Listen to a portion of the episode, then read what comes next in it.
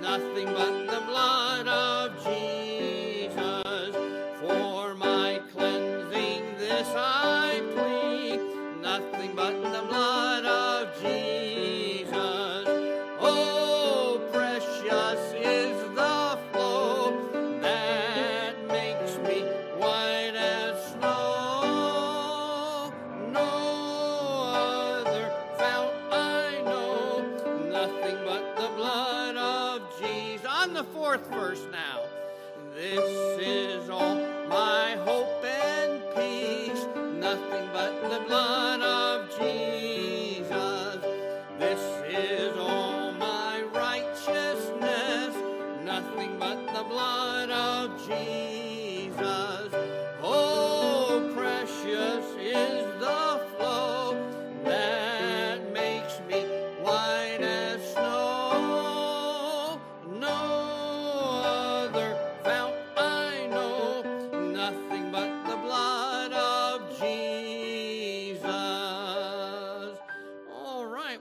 that you're here. Let's bow our head for a word of prayer as we begin our service today.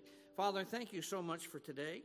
Thank you for this opportunity you've given us to be here tonight. Now, Holy Spirit, I ask that you'd meet with us in a special way. Teach us from your word what you'd have us to know. May we apply it to our lives, and Lord, know that your truth is what's important. And we can live and trust in your truth, and not in men's word or man's word, but in your word. So meet with us, please, in a very special way, for we ask it in Jesus' name. Amen. Thank you. You may be seated. I'm going to let you sing the next one, number five forty, five eighty-six. If you'll sing good, I'll let you sit. Amen. I, amen. five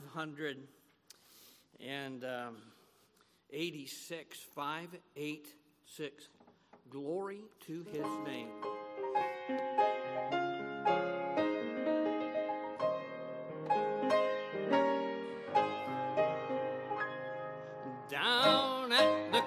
Where my Savior died, down where from cleansing from sin I cried, there to my heart was the blood applied. Glory to his name, glory to his name, glory to his name, and there to my heart was the blood applied.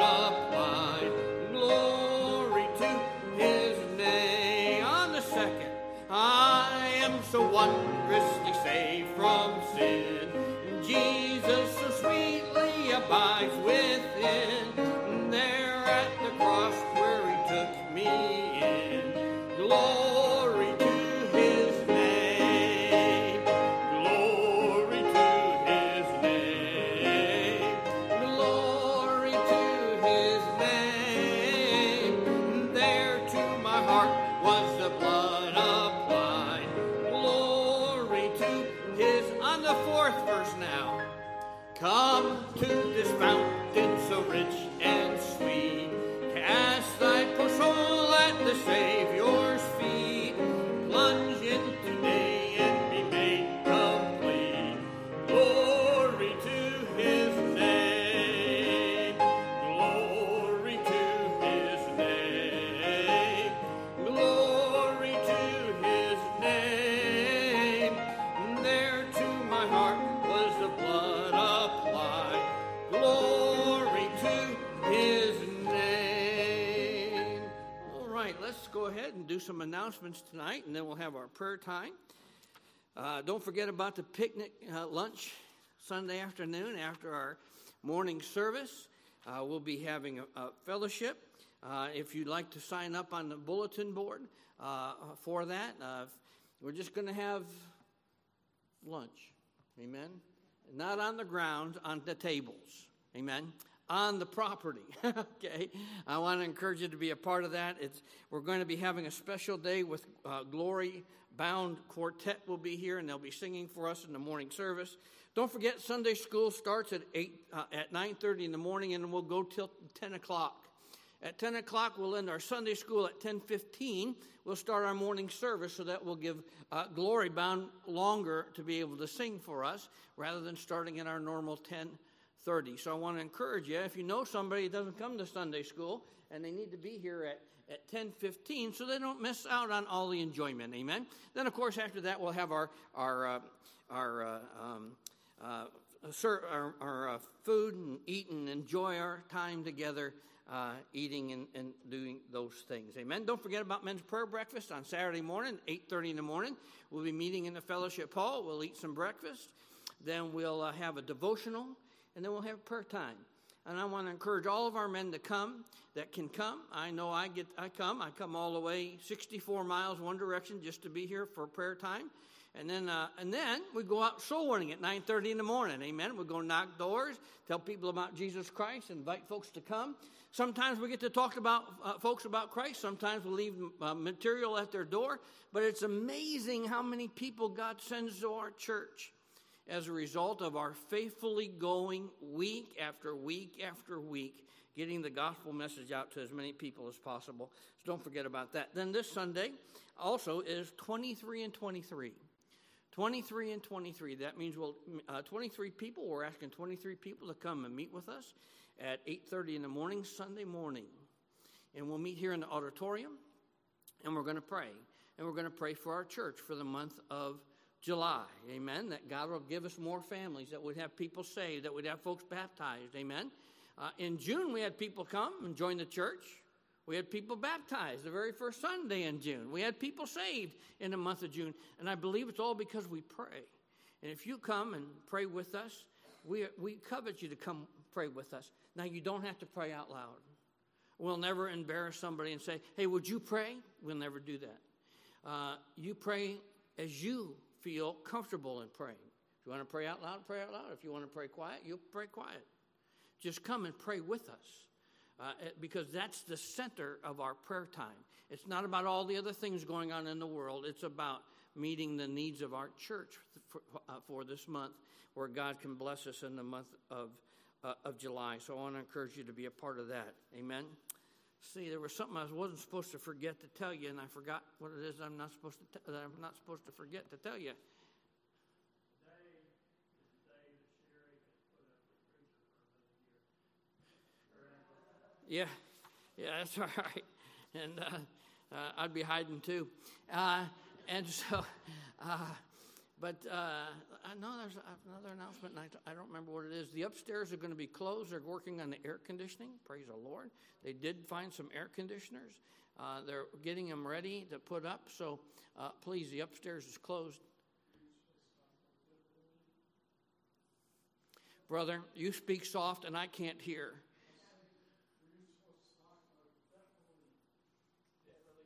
The, oh, yeah, we'll get to that during the uh, offering portion, okay? Uh, but uh, is uh, I don't remember what he asked me, and I don't have my phone. I leave it in the office. I don't want to have my phone when I'm preaching.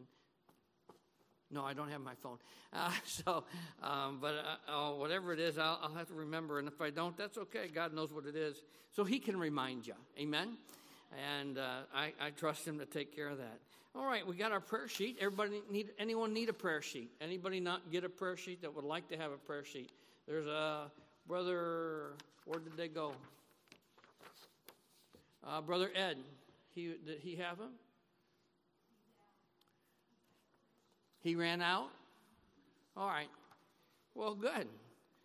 There are more people here than I anticipated then, amen. Uh, anybody have two that I'd like to share with someone else? Anyone else need one? All right, looks like we got it all taken care of then. All right. Uh, there's a lot of people to pray for. Uh, on our prayer sheet, and so I want to encourage you that you take that home and, and use it. Uh, I want to encourage you to use your the prayer notebooks that we have, praying for each other. Uh, but on top of that, this is an important thing, what we have here, because it talks about the needs of, of our people, amen? And tonight I want to uh, encourage you to pray for Brother Ron Lucero. Uh, I probably said it wrong, didn't I? But he's in the hospital, and, uh, he, pardon me? And... Once again, he's in the hospital. See, I can't hear, so you're going to have to say it about a thousand times. Um, And so he is in the hospital. He has. Uh, they're finally finding out a little bit of what's going on, and hopefully they they took a procedure today, uh, and so they put uh, some uh, uh, a uh, some kind of needle into his back, into the area that needs to be drained, uh, having to do with his kidneys and so on. And so there's a lot of infection in that area, and so be praying for Brother uh, Ron, and and that's uh, uh, that's Brenda's son. Amen. Miss Brenda's son. So please be praying for them. There's a number of people who are going to be having surgery here uh, in the future. Brother Ron, Miss Brenda, uh, Brother Robbie, they're on our prayer list also. Continue to pray for Lexi Clark. She sits in the back section over here. Um, on Sunday, she's expecting a child. Amen. So be praying for her, and uh, that all goes well. Uh, continue to pray for the, the folks that are uh, in New Mexico, uh, working with the uh, Vacation Bible School there uh, on, uh, for the Navajo Indians. They had fifty. Uh, last night was their first night. It's Tuesday, Wednesday, and Thursday. And last night was their first night. They had fifty people uh, come. Amen. There is another Vacation Bible School taking place in their town. Uh, and the same week, they had fifteen, is what I heard. And so, praise the Lord. They and, and they're after the people in the town, but they're after the people in the reservation. And there is a difference. And so, uh, continue to pray. I do believe that there are some people saved. I'm not going to mention any names or any numbers, uh, because preacher still wanted to make sure that he was giving me the correct information. And so, uh, uh, there were people saved last night. And pre- continue to pray that folks would be saved tonight and tomorrow night. Uh, as they continue to serve the Lord there. They got there about four thirty Monday afternoon. Amen. And then everybody slept in till about ten o'clock Monday or Tuesday, and they got up and got busy. And they've been busy ever since. So continue to pray for them. There's a lot of work to be done. There's a lot of preparation that goes into things like this. And when you're not preparing at that location, you've prepared somewhere else for it. There's a lot of things you have to catch up on in the meantime. So continue to pray for them as they get all those little bugs worked out between here and New Mexico. That's a big span of place, you know. Uh, so uh, uh, continue to pray for them as well. Uh, p- please pray for our government. Uh, they need to figure out what's going on there. Uh, and so they really do. And so pray, pray for our president. Pray for Congress. Pray for our Supreme Court justices. Pray for our local state um, and fe- uh, state uh, government and city government officials. That's where it all starts, is right here. And if we'll pray for those people and get those right kind of people, and then we can take the next step and go to the state, and then we can take the next step and go to the federal. But we have to build at grassroots, amen, and with truth from the Word of God. And so we need to pray that our elected officials will receive Christ as Savior. There are, they are under an immense amount of pressure that we don't know anything of. Um, many, many years ago, I was a chaplain to the Ohio General Assembly, and uh, I worked with senators and congressmen and Supreme Court justices, uh, of course, the governor's office as well. And uh, I had many prayer meetings with men and women in their offices, had many uh, uh, uh, statewide prayer meetings. Uh, we did a lot of Bible studies, led a lot of them to Christ. And the truth is, is that uh, they're under huge pressure. You say, who are they under pressure from? It's not me and you. Do you have any idea who it might be? Who, who said that? Well, not bureaucrats. It's the lobbyists. They're always trying to buy them off. They're always trying to tempt them with unbelievable things so that they get what they want and not what the people need. And that's a big problem in, in, in uh, governments of all kinds. And so they need our prayers. They need us to pray for them earnestly. So let's do that tonight as we pray. Amen. Let's have also a special prayer time for them as they're in New Mexico serving the Lord. So let's go ahead and have our prayer, all right? Father, thank you for tonight. Thank you for your people that are here. I ask, Holy Spirit, that you would meet with us in a very special way. And we're not in New Mexico helping them there, but, Lord, we could pray for them. And so we're going to, and I ask, Holy Spirit, you do what we cannot do, and already convince and convict those who need to be saved, men and women and boys and girls, people from the Navajo Nation that need to know that Jesus is their Savior, and that he loves them just as they are, as sinners. And I ask, Holy Spirit, that you uh, be with the, each one of the teachers, uh, be it the preaching that goes on, and I ask, Holy Spirit, you'd meet in every aspect of their services, that many people would receive you as Savior, not just this week, but this is the beginning of something that will continue on throughout this year to reach as many people as possible there on the reservation. I ask that to be with those in our church who are who are ill, those who have cancer, uh, Miss Erica and Brother Dale. I ask that you be with uh, uh, uh, um, Miss Stewart as she's uh, struggling with cancer. And uh, I ask that you be with uh, those uh, in our church who are getting ready for surgeries. Give their doctors wisdom and understanding of exactly what needs to be done, like Miss Brenda and, and, and Brother uh, Ron Huffman and Brother um, Ro- uh, Robbie as uh, uh, they uh, do those things. Be with Brother Ron as he's in the hospital. And I ask, Holy Spirit, that you'd guide and direct the doctors there. Give them wisdom and understanding well beyond their years. Brother Ron has struggled with these issues for, for a number of years now. And Holy Spirit, you can, you know what's going on. You're, dear Lord Jesus, you are the great physician. And so, Lord, I ask that you guide him, direct him, and help him to know exactly what Brother Ron Uh, needs. I, I thank you for uh, uh, Brother Dennis and Miss Susie. I ask that you continue to be with their health, and uh, be with Brother Ron Wortham and Brother Gary Lund, and, as, uh, the, uh, and give their bodies the strength they need, give their the doctors the understanding that they need. I ask that you be with uh, Brother George White and his wife, and continue to be a blessing to them and help them to continue to grow. Continue to help Brother uh, Coy uh, heal uh, from the surgery that he has had. Uh, we ask that you be with Lexi Clark as she's expecting a new baby. I ask that you'd help the pregnancy to go well. Give them wisdom as parents. Uh, guide them and direct them, and help the baby to be saved at an early age. Convince and, and uh, work in that child's life that they would understand their need for a Savior. Thank you for our president. And Lord, I ask that you do what I cannot do and convince and convict him of his need to be saved. I really don't want him to go to hell. Jesus, you loved them. You don't want them to go to hell. And I'm sure if we had a chance to talk with him, honestly and sincerely, you would find out he doesn't want to go there.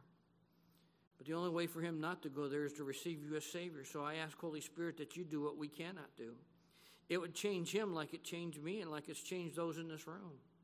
And so, Holy Spirit, I ask that you convince and convict our president of his need to be saved. I ask that you'd guide Congress, and I ask that you'd give them wisdom of what needs to be done correctly in our country. Father, I ask that you'd protect our children from all the uh, uh, junk and garbage that's going around trying to steal our children, uh, their purity away from them uh, in this generation.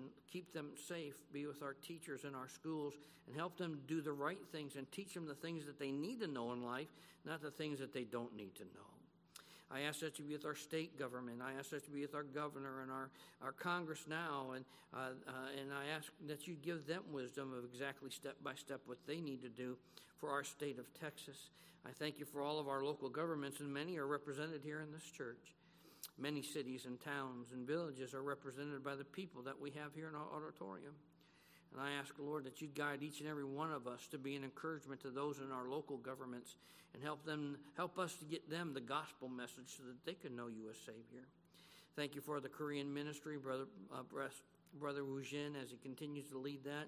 Uh, be with our outreach this week. It's so winning as we go. That as we go so winning, you'd lead us to people who want to be saved. Be with our prayer times that we're going to have, the twenty-three and twenty-three, as well as Um, Uh, our uh, men's prayer breakfast on, on Saturday.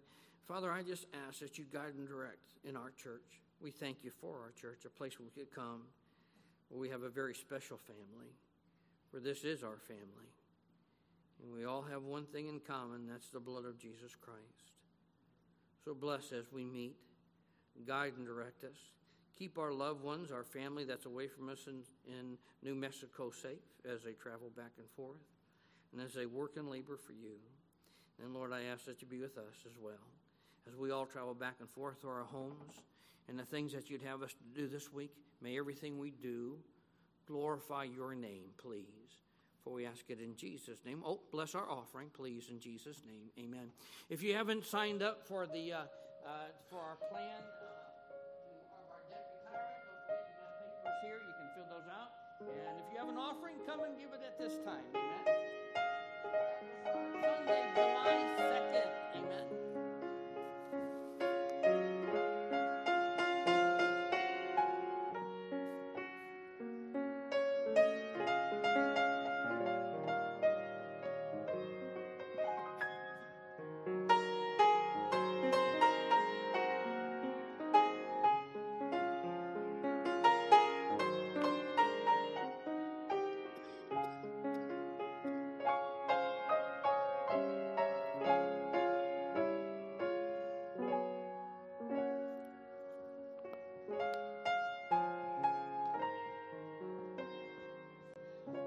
I found out what it was. Preacher wanted me to remind you that we need food for Sunday's meal. Amen. Uh, and I already did that, so we're good. Amen. We did what he asked us to do. Take your hymnal, if you would, please, in one fifty-three. Number one fifty-three, Jesus is coming again.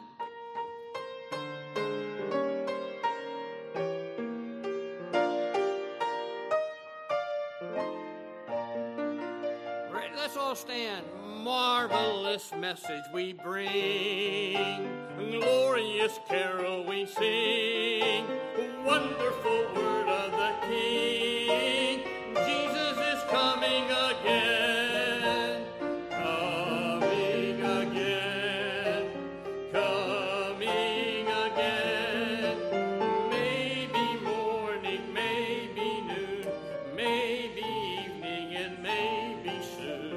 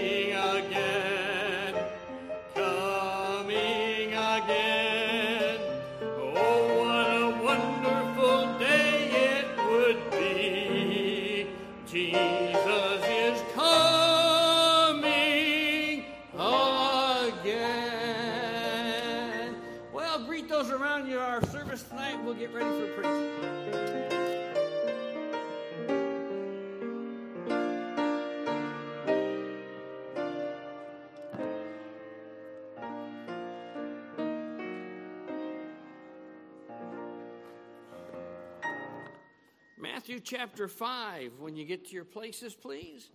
Matthew chapter five. Matthew chapter five. And verse number forty-five. When you found your place, if you'd stand in reverence and respect to the Word of God as we read from the Word of God tonight. Matthew chapter number five and verse number forty-five. Uh, chapter five and verse number forty-five of Matthew. That ye may uh, be the children of your Father which is in heaven. For he maketh his sun to rise on the evil and on the good. And he sendeth rain on the just and on the unjust. I think this is an interesting section of Scripture that we're going to use as a springboard to study tonight. What God has for us. Let's bow our head for a word of prayer, and then we'll have our preaching time. Father, thank you so much for tonight. Thank you for each and every person that's come. We love you very much, and we ask, Holy Spirit, that you would teach us from your word the truth. Now, we not hear from man, but from you. I don't want folks to walk out and say, boy, Brother Marco knows his stuff. I want us to walk out and say, thank you, Lord, for taking care of us. Please bless this service in Jesus' name. Amen. Thank you. You may be seated. When pastor's gone and I have an opportunity to speak, I don't take this responsibility lightly. I spend a lot of time way in advance. As soon as I find out, I start praying. Lord, what would you have me to, to speak on? What do our people need? That's what I ask. What do our people need to hear tonight? How can I help your people? Where can I help the most in their lives? What is the best use of the short time which we have in the Word of God tonight to help us take another step forward for Christ? As I, I pray that way, and I earnestly ask God those questions, and I believe I have something tonight that I believe is something we really need as a church, as individuals, especially those that are here tonight. And I say especially those that are here tonight because on Wednesday night, many of us who have infirmities are able to get here on Wednesdays, and we definitely don't have the opportunity to, to go to New Mexico and do those things. So I want to talk to you on this subject, what to do when troubles come. What to do when troubles come. I've said in times past, I think here in this pulpit, I know I've said it a lot in my lifetime. There's, we're in one of three positions in life. In trouble, coming out of troubles, or going into troubles. It just seems that's how life seems to run. We're either in trouble, coming out of trouble, or headed into trouble. Why? Because of sin. Not a specific sin you and I have done, but sin in general. Sin brought in by many kinds of issues that bring many kinds of issues, many kinds of problems, many kinds of tribulations to our life. Sin brings sickness. Sin brings death, lying, cheating, hate, selfishness, self-centeredness, pride, cheating, killing, war, coveting, which means wanting something that others have, which create a whole other host of problems. Lusting, sexual uh, in, uh, sexual improprieties. And now look where we are today. We have a world of deviants running everything. By the way, that used to be the crime that you'd be charged with for behaving like people do today in front of our children. You are a deviant. And you are locked up because you got a mental issue. Stress, anger, pain, suffering, and the list can go on and on and on. All this was brought to you and I by sin. S I N. Thank you, Satan, you little snake. Because that's what he brought to Adam and Eve in the garden, and that's what we've had ever since. It seems, though, for some reason in our lives as saved people, we think problems are not to come my way because I'm saved. But that's not true. Look at our verse again there in Matthew chapter five, in verse number forty-five. Look what it says here in the middle of the verse. For he maketh his son to rise on the evil and on the good. And he sendeth rain on the just and the unjust. This is part of the world or the earth in which we live upon. We live in a world that is shaped by sin. Now, I'm not talking about what you've done. God does not look at you and say, I'm going to punish you because of this. Whop! He doesn't work that way. That's a fallacy made up by religious zealots who want to control you. They try to terrorize Christians with that idea that God's going to send you a disease because you acted. No, that's I'm sorry. That's just part of living. We're living in bodies that are dying. The moment that you were born, you started to die. Right now, you're closer than, to it than you've ever been before. And if you don't go before the night's over in the morning, you'll be even closer. I'm not sure how we've come to that conclusion, but those thoughts are not true. God doesn't judge you that way. God doesn't judge me that way. He's taken our sins away from us as far as the east is from the west, as, as far as has removed us from our sin. I no longer have any sin to pay for. It's been paid for by Jesus Christ. And he's not going to strike me down with something to punish me because I'm, I'm a rebel. I reap what I sow. I'm going to say that again. I reap what I sow. You reap what you sow. You sow to the flesh, you're going to reap to the flesh. The only thing the flesh has for you, corruption, because that's all there is for the flesh.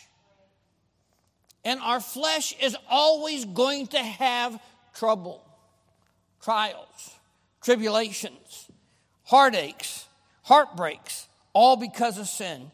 Trouble comes to all people. Take your Bible and open up to James chapter one. Our Lord wants us to understand this. So when James is, uh, is penning under the inspiration of the Holy Spirit at the very beginning of the book of James, in verse number two, it says this, "My brethren, count it all joy when you fall into diverse temptations." Now, there's some amazing words in there. We're going to look at them in just a moment, but it's amazing that the Lord wants us to know right up front that uh, suffering is something that comes with this life. Yeah. Suffering is something that comes with this life. Suffering is to be dealt with from the very beginning in this letter because God wants us to understand that how important this is. God acknowledges the universality, if you will. I don't know if that's a real word, but I made it up just in case it was. Uh, the universality of trials and tribulations. They happen to everybody. They're universal. Uh, afflictions, troubles, difficulty, temptations are common to the human being. It is not if trouble comes in that verse. I want you to look at that verse again. James chapter one and verse two. "My brethren, count it all joy when." See, it's going to come. And when it comes, you need to be prepared for it. And so either you might be coming out of trouble right now, or you may be going towards trouble right now, or you might be in the midst of trouble right now, because it's going to come. So with that in mind, as trouble comes, then we need to understand it comes in all shapes and sizes. That's what diverse temptations means. Diverse means uncertain, various uh, various ways in character, or manifold ways, or a multiple of different ways. That's what diverse means. The word temptation means this: adversity or troubles or trials. Adversity, troubles, or trials. So don't be surprised when a bunch of different kinds of troubles and adversities and trials come your way. Don't be caught off guard thinking that it isn't supposed to happen to me. It's not supposed to happen to me. I did all the right things. It's not supposed to happen to me. But it does. It happens to everybody. Troubles come to all people. Now, I want you to take your Bible. This is Bible study. And I want you to go to Job chapter number one. Job chapter number one. I want us to know how God works and what his expectations are for us when troubles come, because troubles come. You get, you, you, you're a kid, and you don't have a care in the world. Mom and dad pay all your bills. You run around and play. At least that's what I did. Uh, as soon as we, I got up out of bed in the morning, boom, I'm outside. I'd have to be called in for breakfast. I'd have to be called in for lunch. I'd have to be called in for dinner. I'd have to be called in for bed because I wanted to be outside playing. Now, back then, we didn't have video games where it did all the thinking for you. We picked up a stick and it became a bazooka or a baseball bat or whatever. It became a toy. It took on many different facets. It could be a sword. Whew. It was everything. I remember when we go, my mom and dad would get us popsicles in the summertime. I couldn't wait to get popsicles because I'd always save up rubber bands so we could make switchblade knives. Anybody else do that out of popsicle sticks? It's just part of growing up. I didn't have any, any worries. Then I met a girl. We got married, and I thought life was going to be wonderful. And that's when two sinners get together, start living together in the center of sin. Now, Christ is supposed to be there, but we got two sinful natures that have come together. And then we bring in other sinful natures called children, which always try your patience. Amen? And then troubles come. See, in high school, we think, man, everything's great. Then you graduate from high school, and then troubles start to come. Because now you're in life. See? And when do they stop? When you go to heaven. When you go to heaven. Job chapter one, starting with verse number six. Now, there was a day when the sons of God came to present themselves before the Lord, and Satan came along uh, among them, came also among them. And the Lord said unto Satan, Whence comest thou? And Satan answered the Lord and said, From going to and fro in the earth, and from walking up and down in it. And the Lord said unto Satan, Hast thou considered my servant Job, that there is none like him in, in the earth, a perfect and upright man, uh, one that feareth God and ensueth evil? That word ensueth means turns aside or away from. That's what that word means. If you don't know what that means, write it in the margin of your Bible. Ensueth means to turn aside or turn away. Satan answered the Lord and said, Doth Job fear God for naught? Hast thou not made a hedge about him, and about his house, and about all that he hath on every side? And hast thou blessed the work of his hands, and his substance is increased in the land? But put forth thine hand now, and touch all that he hath, and he will curse thee to thy face. And the Lord said unto Satan, Behold, all that he hath is in thy power. Only upon himself put not forth thine hand. So Satan went forth from the presence of the Lord. Now there's some things we need to learn here. First thing is this, everything Satan said about Job was true.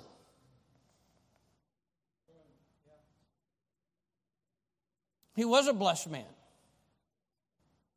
He said in verse number nine, Satan answered the Lord and said, Doth Job fear God for naught? That means for nothing, devoid of cost or wages, and that's true. He didn't, for no reason, he was he feared God because he loved him. I don't fear God because I'm afraid of him or because it's going to get me anything. I do it because I love him. And he loves me. And God had made a hedge about him, just like he makes a hedge about you and I. And he made a hedge about his house. And he made a hedge about all that he hath. And he made a hedge about all that, uh, everything on all sides. And he had blessed the work of his hand. And he blessed the substance and the increase of the land. And then verse eleven, he put forth his hand now and touch all that he hath, and he'll curse you to the face. He was trying to get God to go against him. But God never goes against us. God never goes against you. When things happen in your life, they happen. It's not God that's bringing them to pass. God allows it to happen, but he's not doing it to you. See, because he's got a hedge about us. And he knows you personally. He knows exactly what you can do and what you can't do. He knows exactly what your faith is and what your faith is not. And he'll never give you more than what you're able to bear. Now, sometimes that's hard for us to believe as we go through things that we think we cannot bear. But God will never, ever do anything to hurt you. So he says to Satan, if you want to go ahead and try, you go ahead, but I'm not doing it. So I'm going to let you do it, but don't kill him. Don't touch him. Don't touch him. God loves you. That's why Jesus died on the cross for you. He loves me. He does, he doesn't want us to go to hell. But that doesn't mean nothing's ever never going to go bad for you in your life. I'll say that again. That doesn't mean nothing's never going to go bad for you in your life. But what it does mean is that Satan was trying to get Job, God to hurt Job, his servant, but God wouldn't do that. However, God gave permission to him to do what he wanted to Job. Because God knew what Job could take and what Job could not take. So verse thirteen, all of his children uh, are together. And they're celebrating. But before they have this little party, Job is offering sacrifices for them just in case they do anything wrong during the party. He's trying to be cautious. He's trying to give preventive medicine. He really doesn't know what's coming. And we never really know what's coming. And it's amazing how we get caught off guard. Anybody else besides me like that? All of a sudden, boom, what happened? And your whole life is in a whirlwind suddenly. In, chapter, in verse fourteen of chapter one, his oxen are stolen by the Sabeans. In verse sixteen, fire falls from heaven, making it look like God is doing this. And kills all of the sheep and the servants with the sheep. God did not do it, but it sure looked like it. For why else would fire fall from heaven if God wasn't bringing this? And this is an important thing to understand here because that's what his friends keep telling him. But Job keeps telling him, no, it has nothing to do with that. My God's a good God. My God loves me. My God cares for me. And if he says, and if he's allowed this, that's great because he gave me everything I had to begin with. I didn't give me anything. And Job realizes where everything comes from. Oftentimes, that's our place that we stumble and fall. We don't realize that everything doesn't come from us. And we think that God's just kind of watching when God is in total control. Fire falls from heaven, making it look like God is doing this. Then in verse seventeen, the Chaldeans come and steal all of his camels. Then the worst news a parent could ever hear comes. In verse eighteen, a great wind comes and blows down his son's home, killing all of his children. Do you know what the world calls that? An act of God. Read your insurance policy. Your home insurance is not covered by acts of God. But this wasn't an act of God. It's an act of the devil. It was an act of Satan. He's trying to cause trouble between God and his servant. He's trying to get his servant to turn away. He's trying to get his servant to run away. He's trying to get his servant to shake his fist at God and say, I hate you. You know, like your children do when they're teenagers and you tell them to clean their room. You know. Just saying. But in verse twenty-two of chapter one, Job has a response. He says, in all this, it says, Job sinned not, nor charged God foolishly. Job understands who God is. Job understands who he is. Job understands that life happens to everyone. Now go to chapter two. In verse number two, and we'll start to read there. And the Lord said unto Satan, from whence comest thou? And Satan answered the Lord and said, from going to and fro in the earth and from walking up and down in it. And the Lord said unto Satan, hast thou considered my servant Job, that there's none like him on the earth, a perfect? That word perfect, by the way, means complete. That's what we get when we receive Christ as Savior, we're complete. We were incomplete and dead in our sins. But we were made complete in Jesus Christ and restored to fellowship with our Heavenly Father. That's what completion is. That's what perfection is. It's not a sinless life. You're never going to live a sinless life. I'm never going to live a sinless life. I don't want to sin, and I'm sure that you don't want to either. But, buddy, it sure does spring up in us, don't it? Like we were kind of born to it. And born in it.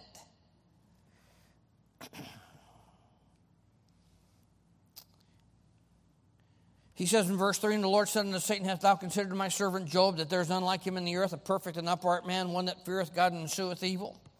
And he shall, uh, uh, uh, and he upholdeth uh, fast his integrity, although thou movest me against him to destroy him without cause. Now, he didn't mean that. God's not saying, you made me do this. That is not what he's saying. He's saying, I allowed you to do this, and this is why you wanted me to do this. But you lost. But Satan's not done, because he never is done. Right. See. Satan answered the Lord and said, skin for skin. Yea, all that man hath will he give for his life. And by the way, I believe that's a true statement. I believe that ninety-nine point nine percent of the people in this world would stop everything if they could live longer. I'm not sure why we want to live longer. What, do you want to see more sin? What, do you want to see more corruption? I'm not sure why we want to live longer. Yeah, okay, I'm old now. I have kids. I have grandkids. I'm thrilled about all that. I'm ready to go. And I realized that when I first got married, I said, Lord, don't come yet. I want to have kids. I do understand that. I do. I get that. But honest to goodness, can I tell you what? I wish my children never had to face any sin. I wish they would have never faced a tempter. I wish they wouldn't have to see the perversions that are in this world today. Wouldn't it be wonderful if everything could just go back like it was in the Garden of Eden? Wouldn't it be cool? And the truth is it will. One day, in a new heaven and new earth. But in the meantime, we're going to live here. However, I don't think this life here is worth living like we think it is. Because Satan knows man. And we will spend every penny we have to try to get one more hour of life. But the truth is, you don't know when your life is over. I have searched my body from top to bottom nine years ago, ten years ago, ten years ago now.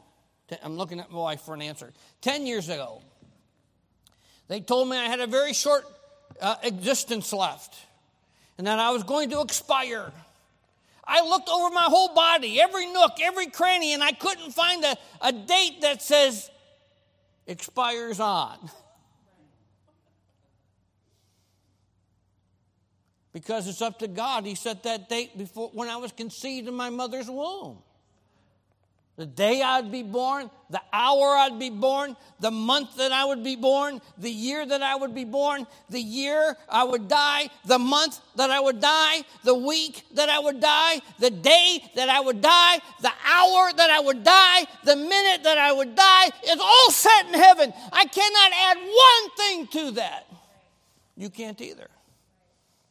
It's all God's decision.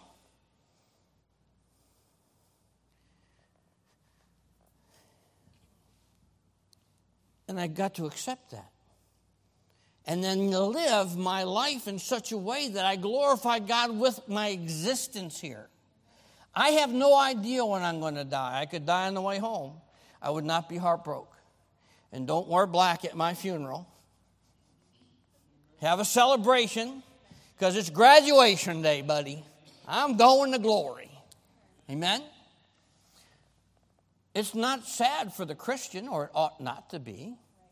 Yet the devil knows exactly what he's doing, and he said, put forth thy hand now and touch his bone and his flesh, and he will curse thee to thy face. And the Lord said unto Satan, behold, he's in thy hand, save his life.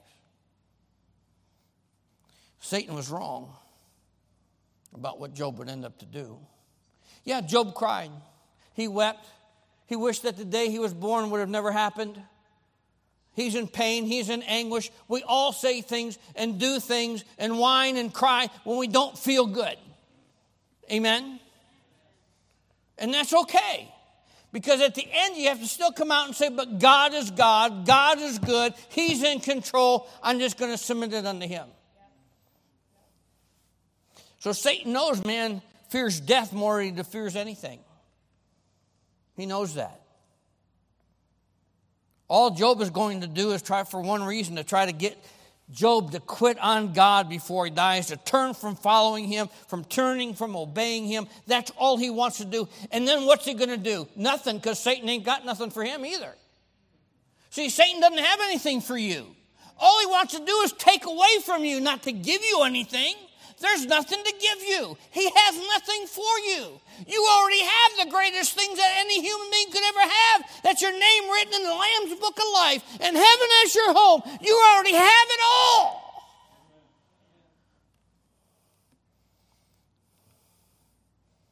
So that's all the devil wanted to do, because he has nothing to offer Job. Now turn over to chapter three of the book of Job. And verse twenty-five and six.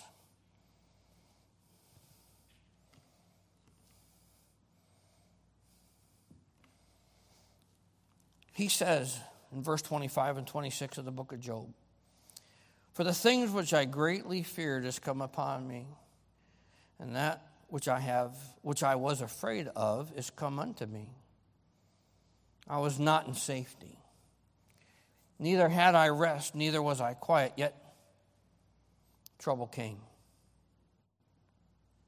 Because trouble's always going to come. It doesn't matter who we are, what our position in life is, how much or how little you possess, how rich you are, how poor you are. Troubles come to everyone. Troubles come to all people. But what should we do when trouble comes? I said all that so I could get us to this point right here. Because I want us to understand that none of us are void of any of this. But what do I do? What do I do when trouble comes? Number one, recognize that difficulty is, a, is common to everyone. Trials, tribulations, illnesses, uh, problems, uh, family issues, financial issues, financial reversals. Everybody goes through things. Nothing is just something that only you have ever experienced in your whole life. It's never just been you. It's everyone. So recognize that trouble comes to everybody. Number two. That was a quick one, wasn't it? Now number two. Get the right view about trouble. Get the correct view of trouble when it comes. If you'll have the correct view of trouble when it comes, then you can get through the troubles. I can do all things through Christ who strengtheneth me, but it's through it. He's always going to get me through things, but he gets me through them. But I need to stick with him to get through them. It's, it's interesting. I, I'm not going to take you through all the book of Job, but it's interesting. At the end of the book of Job, Job comes, God comes down and he talks to Job, and then he talks to his three friends. And by the way, the three, if he had three friends, like, if I ever had three friends like he had, I wouldn't have any friends because they were horrible. They kept telling him it was all because of sin in his life that all these things were happening to him. And it just is because there's sin in this world. See, Job hadn't done anything to deserve any of this. Because it doesn't have anything to do with whether you deserve it or not. Everybody goes through problems. So when somebody tells you that, tell them very kindly, very carefully, very sweetly, shut your pie hole. Amen? Because they have no idea what they're talking about. Okay, you just say, hush. You're doing this, and what I want is this. But you're kinder than I am. And I'm just going to tell them to shut up. I know that's a curse word in some homes. Well, then I just cursed. Because I want you to shut up. You don't know what you're talking about. And people are really good about talking about things they don't know what they're talking about. And they can talk and talk and talk and talk and talk about stuff that they don't know what they're talking about. And they talk in circles and they never make sense. And they never apply it to themselves.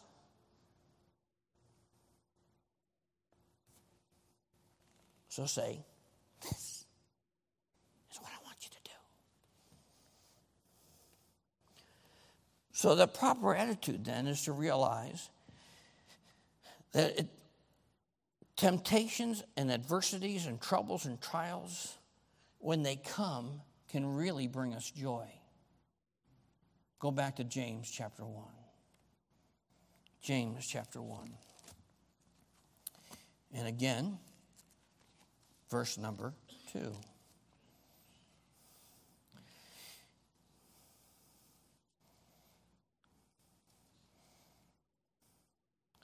He says, count it all joy. Joy. Troubles are going to come. Now I get to see the hand of God. See, that's where I was going in Job. In just a second, I'll get there. Okay? Remember, Job's gone through all these things. And Job is, is, is struggling as he goes through them, just like you and I struggle. But he missed something. He missed what James chapter one and verse two talks about. Counting it all joy. Realizing that everybody goes through the thing. The sun shines on the just and the unjust, and it rains on the good and it rains on the evil. Because life happens.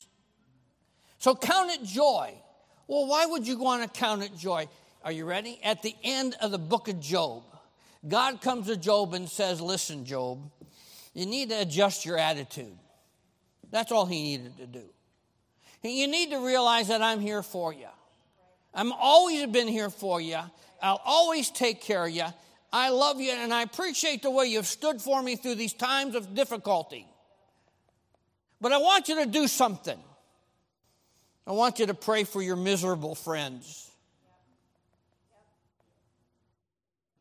Then he looks at the friends and says, you bunch of perverted jerks. That's Marco's uh, version of it. You sinners, you. You vile sinners that you have no idea. You speak for me, but you don't speak for me at all. You are on your way to hell, and you need to get right. So I want you to go get some sacrifices and bring them over to Job and ask Job to pray for you. Wow. These are the ones that said Job is wicked because these things have happened to him.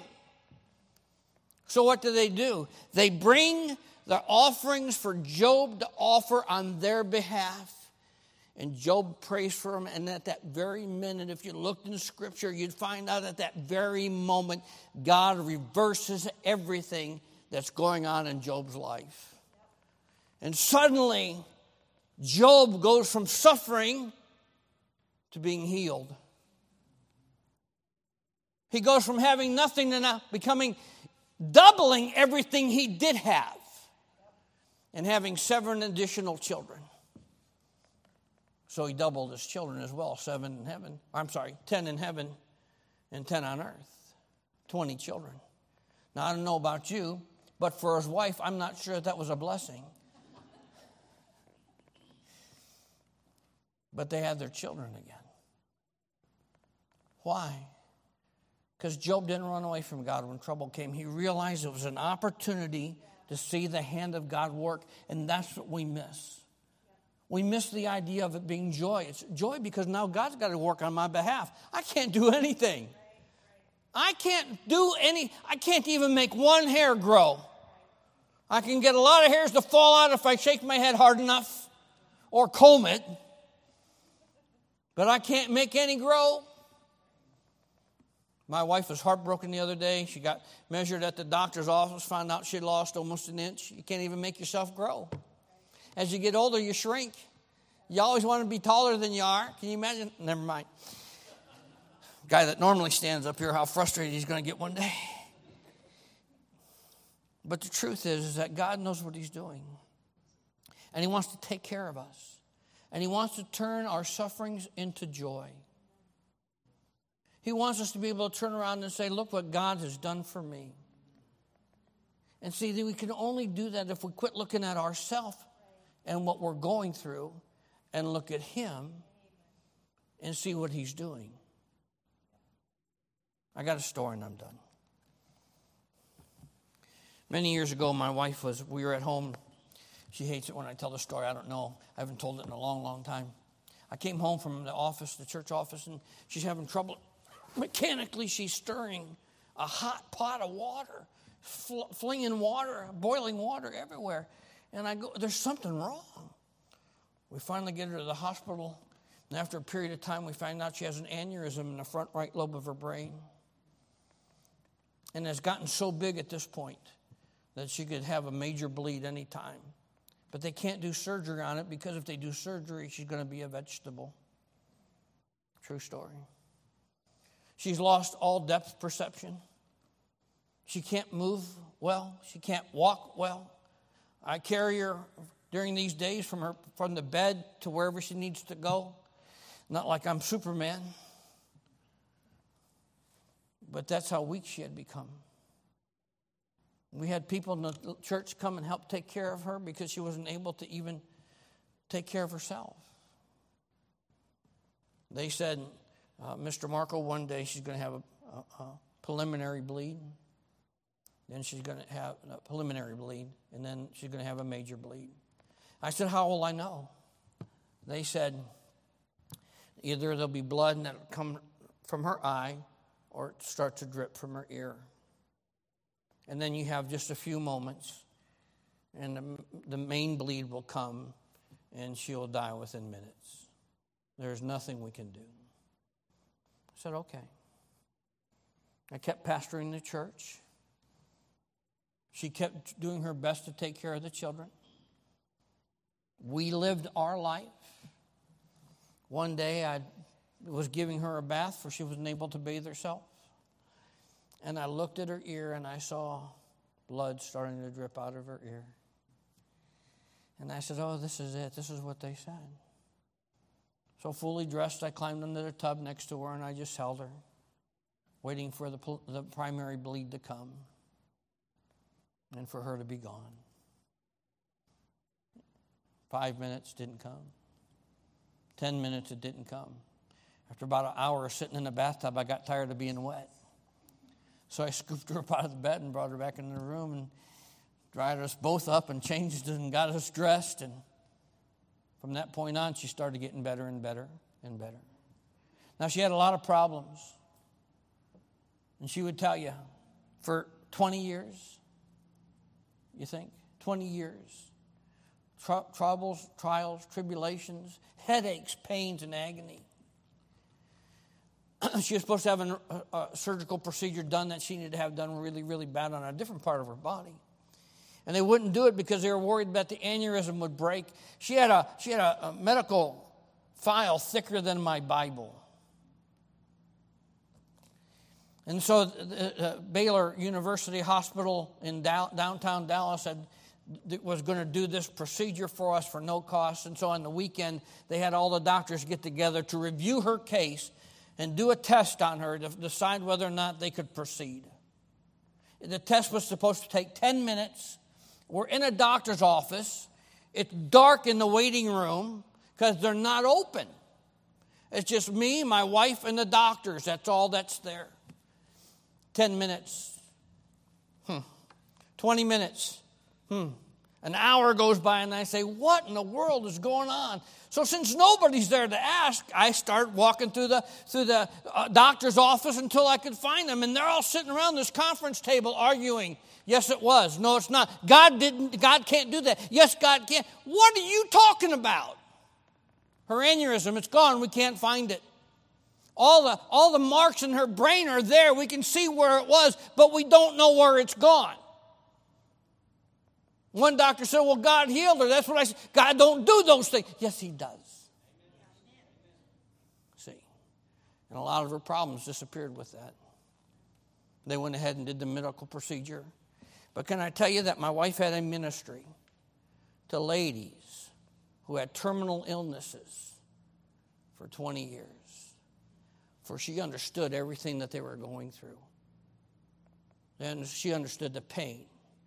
She understood the agony. She understood the waking up every morning, hoping you could see your child graduate kindergarten, get through grade school, maybe graduate high school.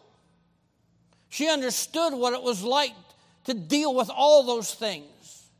So God allowed her to go through that so she could be a blessing to those who needed her. And she understood that joy that comes with that. See, there's a joy that God has for it if we'll have the right attitude. I'll be honest with you, her attitude was better than my attitude. But she never one time did we stop serving God. Never one time did we quit going to church. Never one time did we quit family devotions in our home. Never one time did we quit winning folks to Christ. Why? Because it doesn't matter what's going on in our personal lives. We can need to serve our Lord, and he will take care of us. And then that day, she told me about it. I think it was a Wednesday night at a Bible study uh, uh, uh, and prayer meeting. Well, all of a sudden, during the invitation, I think it was. Was it during the invitation or during the preaching? I don't remember. During the preaching, all of a sudden, she sees this bright white light. That was the day. That was the Wednesday before the Saturday that we had that appointment. And she said for the first time, she didn't have a headache. First time in almost twenty years, she did not have a headache.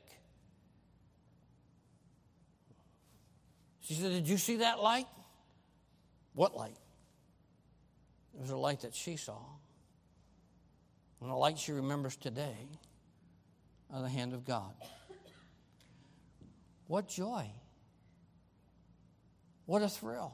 I'll be honest with you, that's not how we thought it was, was going to be when it started. But you got to go through it to see what God brings you to at the end. It's not always comfortable. And it's not always easy. And I've got to stop. But I promise you to count it all joy. Because you're going to get to see some things that other people never, ever get to see. To hear things others are never going to get a chance to hear. And for you to say, wow, God did that for me, to me. God did it. What a thrill that is when you get to see the hand of God move in your life. It will be something I believe will stick with you for eternity. But even if the healing doesn't come, keep serving the Lord, because you don't know exactly what God is doing in other people's lives by what he's working in your life. If we'll count it all joy as we go through the difficulties of life. Father, thank you for what we've heard tonight from your word. There was a lot of things I didn't get the time to say. A couple of the verses I didn't get a chance to use. But I believe I've done exactly what you've asked me to do. And I ask, Holy Spirit, that you take this message, drive it down deep into our heart, and cause us to draw closer to you as a result of what we've heard tonight. Father, please don't let the world get the victory or Satan get the victory in our lives as troubles and trials and tribulations come our way. But help us to count it all joy. All through the book of James, we see all sorts of wonderful things, and all through your word, we see wonderful things that you have for us as we go through them. I even think of Paul, who three times asked you to take away a problem that was in his life, and I don't have any idea what it was. But you told him, no, you were sufficient, and you were. And we thank you for that, and you always are. So draw us closer to you tonight from what we heard. For we ask it in Jesus' name. While heads are bowed and eyes are closed, God's spoken to your heart. The altar's open. Whatever you're